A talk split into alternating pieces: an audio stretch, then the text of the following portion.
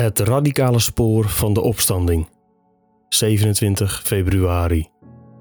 Als wij alleen voor dit leven op Christus onze hoop gevestigd hebben, zijn wij de meest beklagenswaardige van alle mensen. 1 Korinthe 15, vers 19. Paulus zegt dat hij elk uur gevaar loopt, elke dag sterft en moet vechten tegen wilde dieren. Met het oog daarop stelt hij dat het leven dat hij gekozen heeft door Jezus te volgen dwaas en beklagenswaardig zou zijn als er geen opstanding van de doden was. Als de dood het einde van alles zou zijn, zegt hij: Laten we dan maar eten en drinken, want morgen sterven wij. Dit betekent niet: Laten we dan maar veel vraten en dronkaards worden. Die zijn ook beklagenswaardig, met of zonder de opstanding. Hij bedoelt: Als er geen opstanding is, is het een logische keuze om in het dagelijks leven zoveel mogelijk van het aardse te genieten. Maar daar heeft Paulus niet voor gekozen.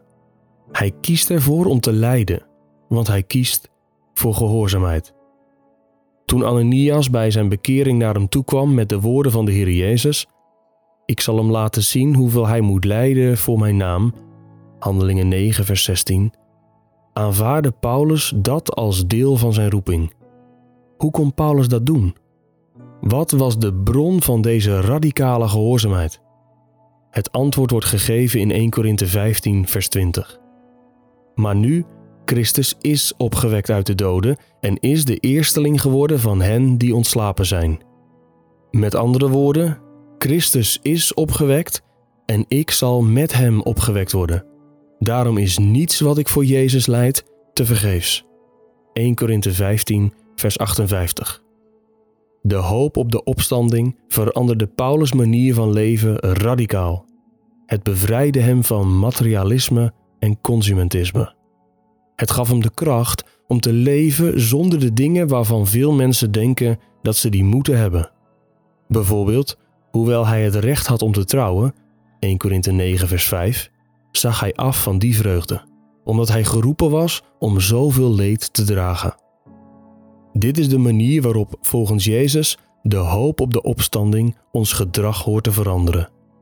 Hij vertelde ons bijvoorbeeld dat we mensen in ons huis moeten uitnodigen die ons daar in dit leven niet voor kunnen terugbetalen.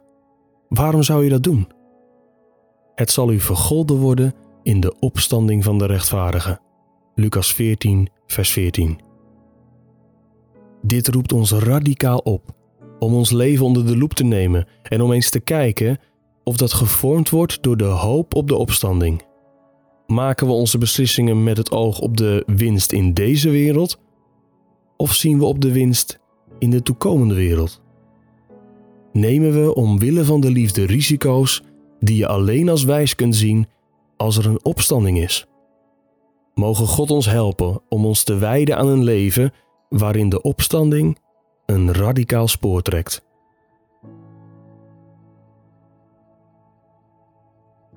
Je luistert naar Onwankelbare Vreugde, een dagboek van John Piper door Geloofsterusting en Desiring God. Wil je meer luisteren, lezen of bekijken? Ga dan naar de website geloofsterusting.nl.